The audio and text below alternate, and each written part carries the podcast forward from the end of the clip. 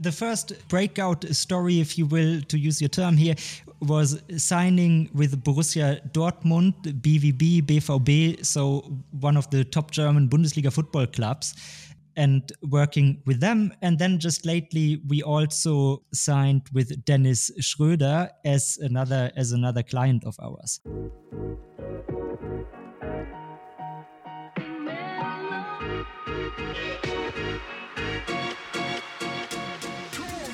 This is the Sports Tech All Stars podcast, showcasing outstanding startups and initiatives in the global sports tech ecosystem.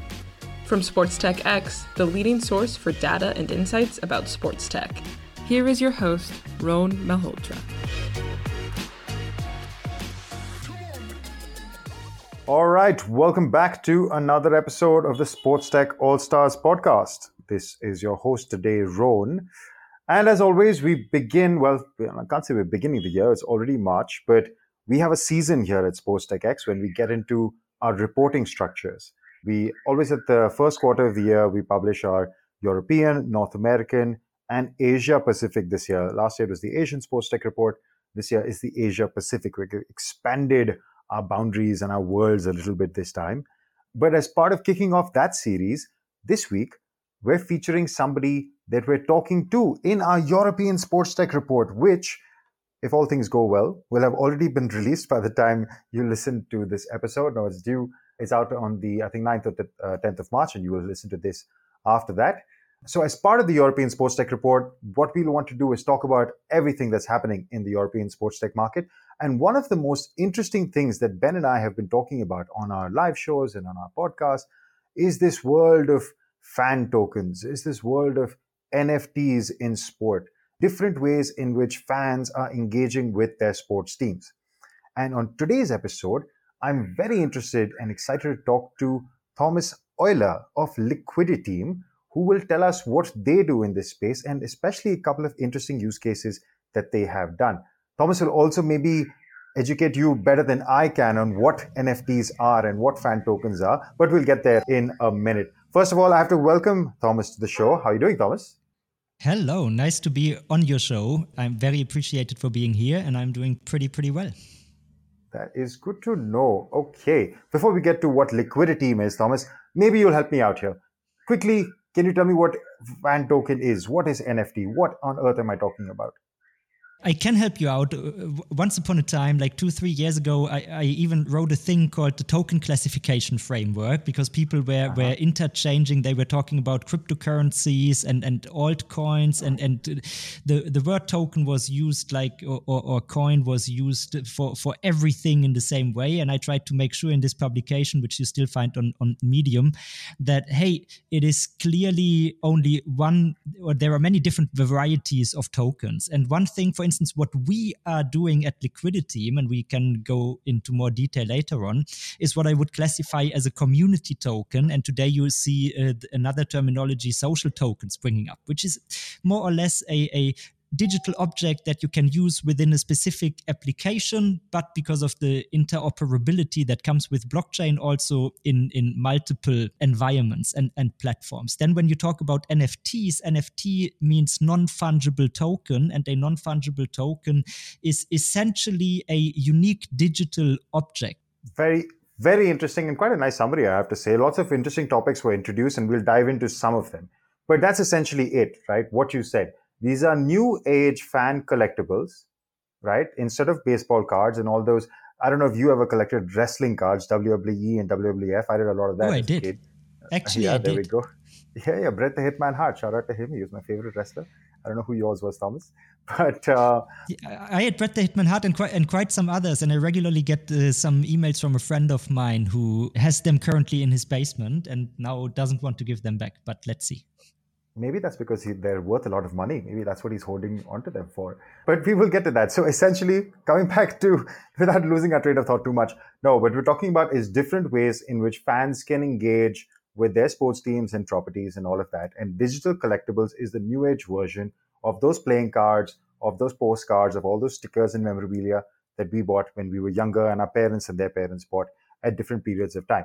And as Thomas said, these are available in a multiple, in a variety of formats NFT is one of them. Social tokens are one. There is fan tokens in, in other ways, voting tokens, all sorts of things which is happening. And we're going to unpack some of that, but most interestingly, talk about the Liquiditeam and what they do in this space. All right, Thomas, there we go. And our, our prolonged intro is over. Now I want to know about you. Tell me what are you how what brought you into this space? What has attracted you to all of these interesting jargons that we just described?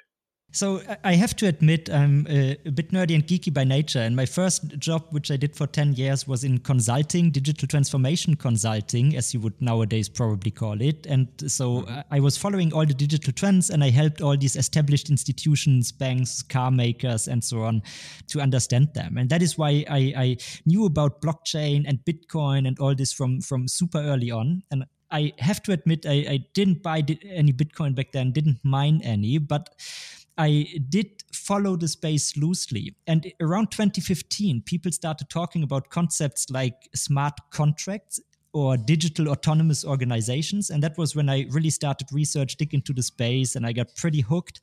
And uh, then in 20, 2017, I decided to focus full time on this space. I started a, a network organization called Untitled Inc., where we assembled people from different backgrounds, and more or less out of this, Liquiditeam started. And I have to I have to say, as probably another sidetrack, I, I'm a huge huge NBA fan, and I've been mm-hmm. analyzing the digital media and and startup space for quite some time on a blog that I did for a while called Attention Economy. So so essentially, what liquidity is for me personally is a nice merging together of these fields, right? Of technology, blockchain, and NBA fandom. So that was a quick wrap up to give you some background on me. Nice, interesting. I mean, I can totally believe that this is a space that you have to be technically interested in, uh, or I, you call yourself a nerd or a geek. I'm, I feel like I'm the same in different ways, or maybe the same ways as well. But you have to be interested in in the science and the technology behind it to be able to implement a solution around it. Yeah. But at the first, we're also sports fans, which is the core of it. But all right, cool. So that's where you came from. You came from this interest in the crypto world. And now tell me, what does Liquidity actually do? What is the problem that you are solving and how do you solve it? Sure. So when we look at the sports world, the one thing that we are seeing is for one, you need or you have a big change in audience behavior. Audiences, especially the millennial Gen Z generation, has a very different means of consuming uh, media and entertainment. For instance, they are on Twitch, and on Twitch they do things like using super chat to make sure the creator they they love so much gives them a shout out. So it's very interactive. It's digital first, and the sports world, or at least parts of the sports world, in our opinion and experience, are not super well adapted to this world. They really have a problem how to reach these fans. For instance, in Germany, you just recently had an initiative that looked at the future of professional football, where their diagnosis is hey, we really have a problem attracting these young audiences and reaching them in an appropriate way. And that goes to, I mean, I don't know from your own experience, but you probably see that many, many people, including myself, by the way, as I said before, I'm, I'm a huge NBA fan.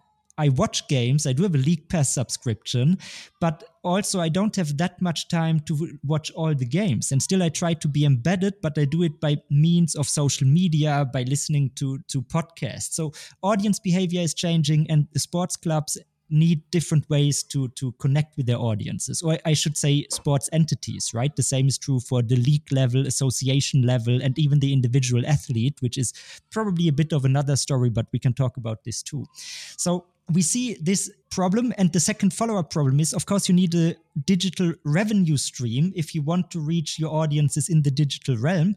And our strong conviction is that the traditional way of broadcasting revenues and sponsorship revenues will continue to be one part of your revenue mix, but it will not be the, the entire one. And you need new digital revenue models. So, long story short, at Liquidity, we saw this and we also saw hey, what is happening in the token space, in the blockchain space, where you have these new social interaction models and these new ways to organize community. And we thought, well, there is a perfect fit to sports because what do you have in sports? You have fans who are really, really passionate about what their favorite club or their favorite athletes are doing. And now, with the mechanism of a, a token, a rare, scarce, or even unique digital object, you can build something like in the blockchain world, you will come across the term access token. So a digital mm-hmm. object that you can acquire or even hand out or sponsor to fans that gives them access to exclusive either experiences or ways to interact with their club or the athlete they love so much. So,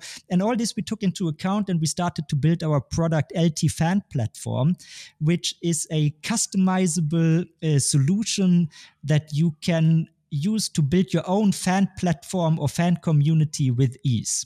And I think that's such an interesting theme that you've touched upon. You've you've covered a lot of broad topics there. Let me unpack them one by one. Connecting with younger fans is the remit, is the base requirement for all these sports teams and leagues, right? And they're looking for new ways to do it. And the digital way of connecting, exactly what you said, is the way forward. And now adding a revenue layer on top of that, that makes a powerful, potent combination, which I think is a, such a interesting theme that you've caught on. So kudos to you guys for spotting this so early. I'm I'm relatively new to this game, I would say. We only spotted it maybe in the last six months or so, and y'all have been working on it in much longer than that. And why this has become topical as well is, and you mentioned this earlier in the piece, companies like NBA Top Shot, companies like Sorare have used have raised millions of dollars and are trading all sorts of new assets which makes this a very interesting world to tap into, which is why I'm so glad you're here today to talk about it. But all right, let's coming back to you. Tell us about your big successes. What have been some of the great uh, breakout stories that you've experienced in the last, I'd say, 12, 18 months? Sure. I mean, the, the first breakout story, if you will, to use your term here, was signing with Borussia Dortmund, BVB, BVB, so one of the top German Bundesliga football clubs and working with them. And then just lately, we also signed with Dennis Schröder as another as another client of ours. So Dennis Schröder, for those of you who are not following the NBA, he is the the point guard of the LA Lakers, so the defending NBA champion and the best and most famous German basketball player of our time. So these were definitely from a from a business and company standpoint the two the two major milestones and probably probably also show that the play we develop goes in different directions or is applicable in different environments because you have the club side and i laid this out clearly but also on the player side you see in the us the term player empowerment as a term that is sprung up recently and mm-hmm. players understand or at least certain types of athletes that they have a not only the possibility to connect with their audience directly in the digital realm but also that they can use this audience to get stuff in motion. And this of course has a social activism component but also it has a has a business component because you see all these partnerships between direct to consumer startups and athletes or even athletes venturing into direct to consumer businesses themselves. So there is a very interesting field that we are getting into but i'm dabbling so. Interesting. But i think the, f- the first partnerships that you announced are already huge. I mean the bvb one is is a I mean, I'm one that I'm excited. But tell me, did you get some tickets in the yellow wall as part of your agreement? Can I, and most importantly, can I jump in on those tickets if you have any?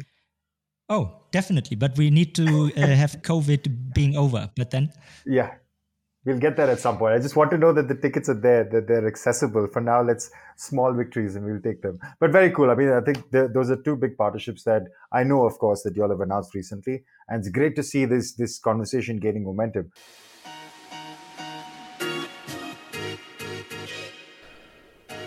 Stay up to date with all things sports tech and sign up for our newsletter. You'll get a monthly breakdown of the most important developments in the global sports tech ecosystem, paired with exclusive interviews with industry leaders. Get all of this and more delivered directly to your inbox. Sign up today at sportstechx.com.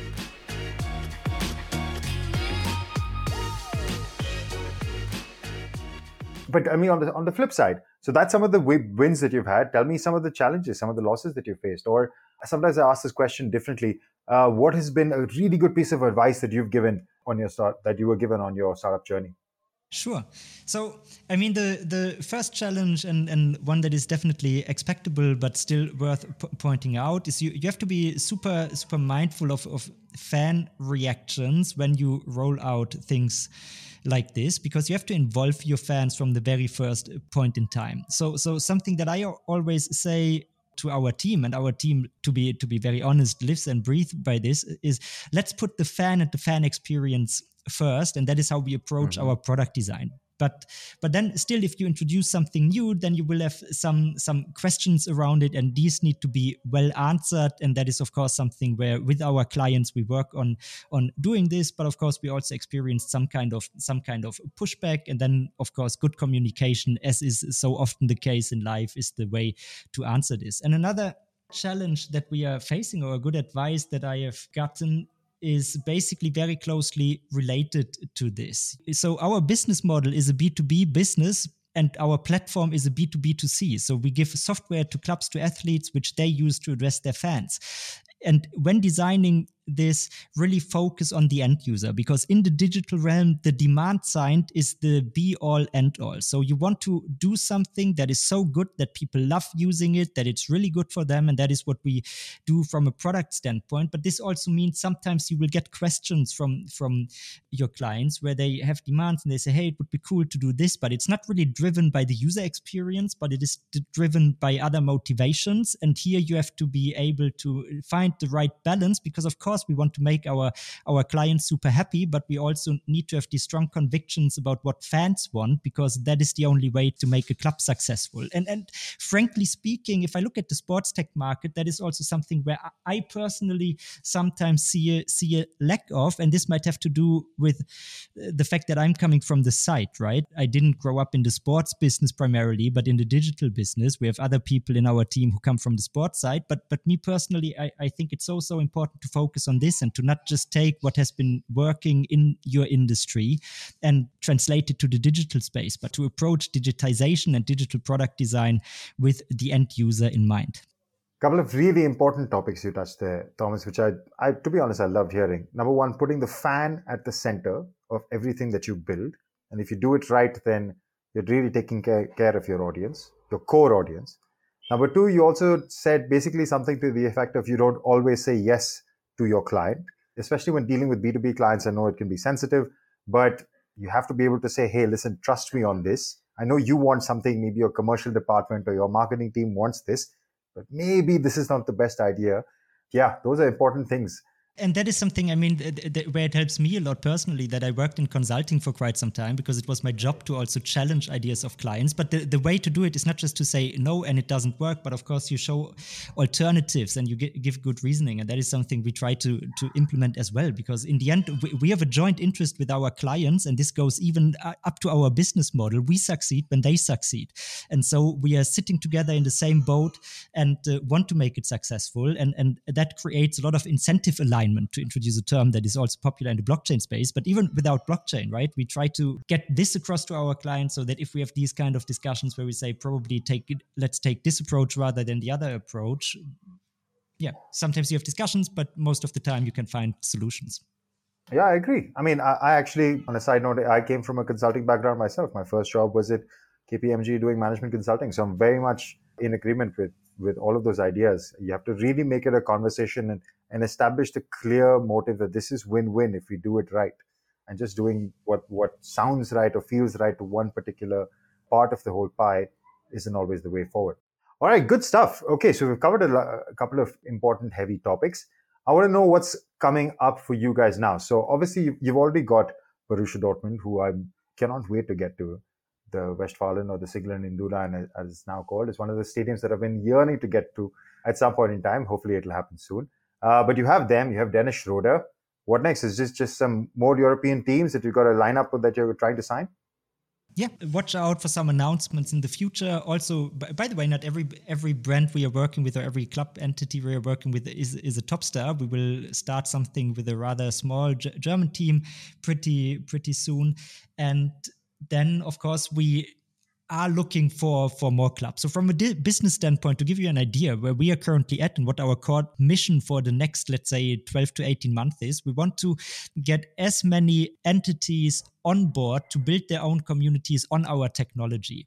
And in doing so, in doing so, why do or why do we want this? Of course, it's sales and a best business practice, but also we need to fine tune our solution right now and really get as many entities building. We want to understand how do you want to use it. We have built i think a pretty cool toolkit which of course will improve in the future even more as we continue to build but we need to get it out in the open in different use cases. So, one thing that we recently did, just to allow me to do some plugging here, we launched the Early Adopter Club. And the Early Adopter Club is our way to tackle this problem because we cannot spin out uh, uh, at the current point like, like thousands of instances and make it available in, in self service yet but we are looking for partners who really are motivated to do, to do this to connect to their audiences in this new way.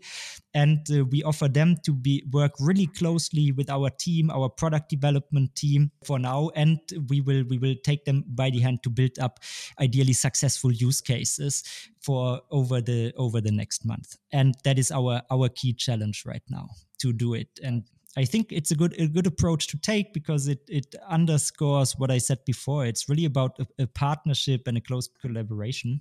Yeah, can't wait to see what you guys uh, get up to in in the course of the next year or so. We have a bit of time, so I'm gonna before I jump into my last question, I have one side note for you because this is so topical and we kind of touched it right at the top of the show. Everybody's heard about NBA Top Shot, or if you haven't, if you're living under some rock, go check out this story. This is a company that was launched in partnership with the NBA basically has grossed over 230 million dollars in sales or in in transactions on their platform uh, over 100 million of which are over the last 6 weeks. So i've set the context for you that it's big right? Now what is it exactly? Basically it's you're buying highlight clips right? They have these little packs the same way that limited edition packs of playing cards used to work back in the day. You have these little packs of highlight clips that are launched or that are dropped, I think is the term that they use on their platform. And it's, I think, one, it'll be one of, say, 79 or one of 300 or something like that. I forget the numbers. But you can buy edition number one or edition number two of this little highlight clip. And what is the highlight clip?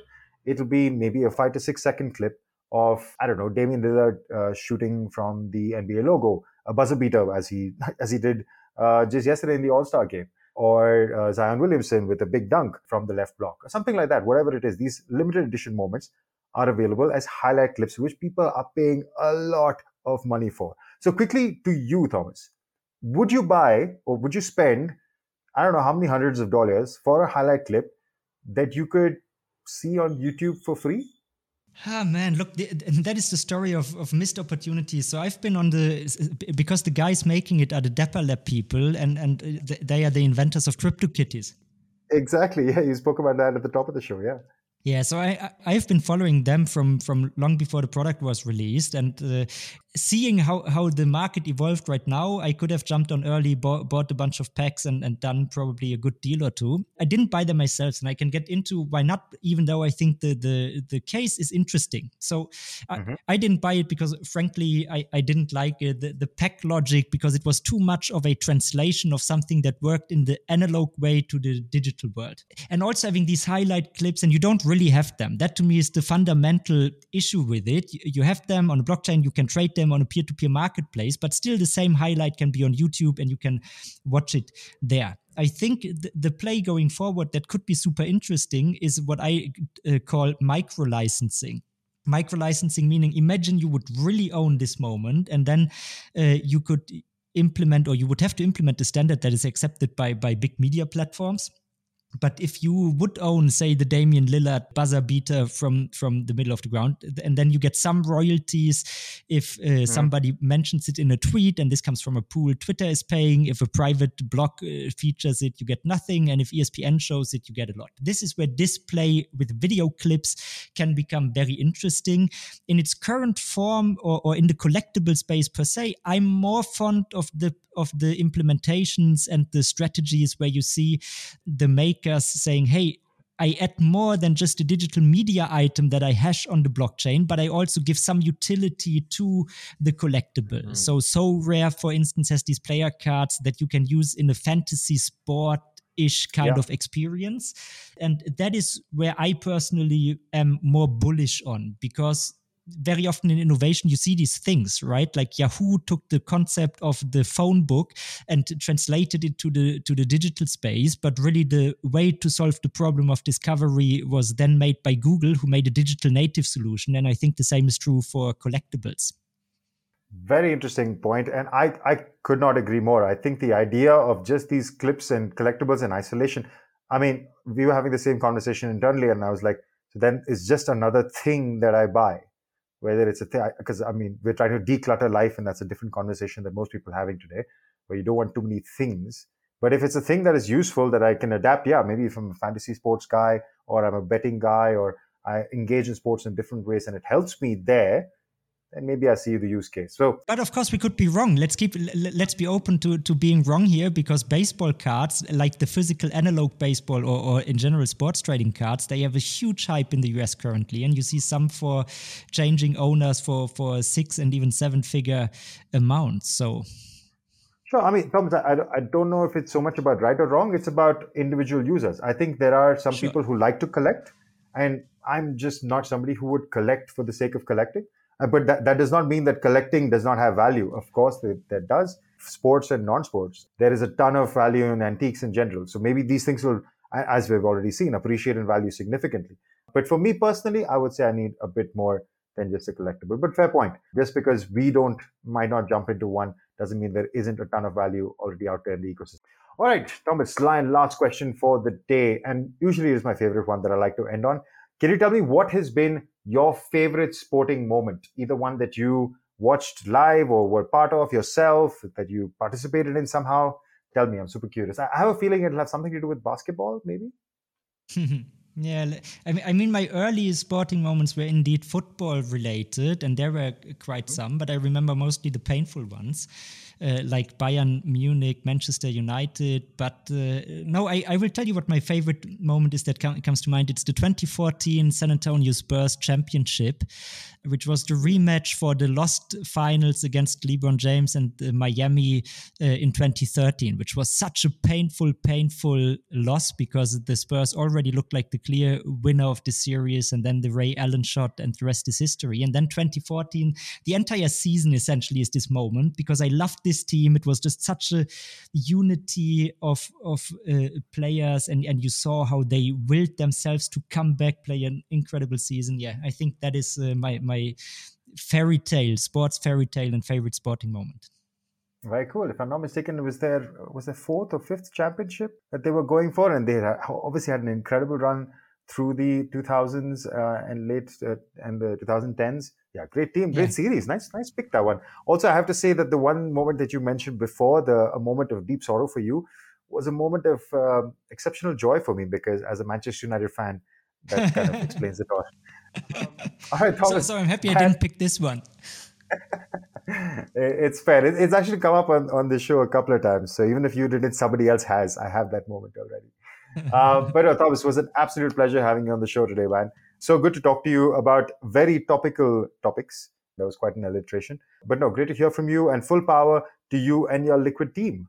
Cool. Thank you so much for having me. It was a pleasure. And keep on the good work here. Thank you so much. And for everybody else, if you want to know more about Thomas, the links will be shared on the podcast. But also, interestingly, like I mentioned at the top of the show, they are going to be featured in our European Sports Tech Report as a company to look out for. Make sure you check that out when that drops. But there's only one edition, so you can download it free from our website. All right, guys, that's enough for today's episode. See you next week. Thanks for listening to the Sports Tech All Stars podcast with Rohan Malhotra. If you like our show, let us know and leave a review. And if you want to know more about us, check out sportstechx.com, where you can find our latest industry reports and updates. For a deeper dive into all things sports tech, check out our comprehensive database, SportsTechDB, at sportstechdb.com. Don't forget to follow us on social media. You can find us at SportsTechX on Instagram, Twitter, LinkedIn, and Facebook. Join us next time for another insightful conversation with a leader in sports tech.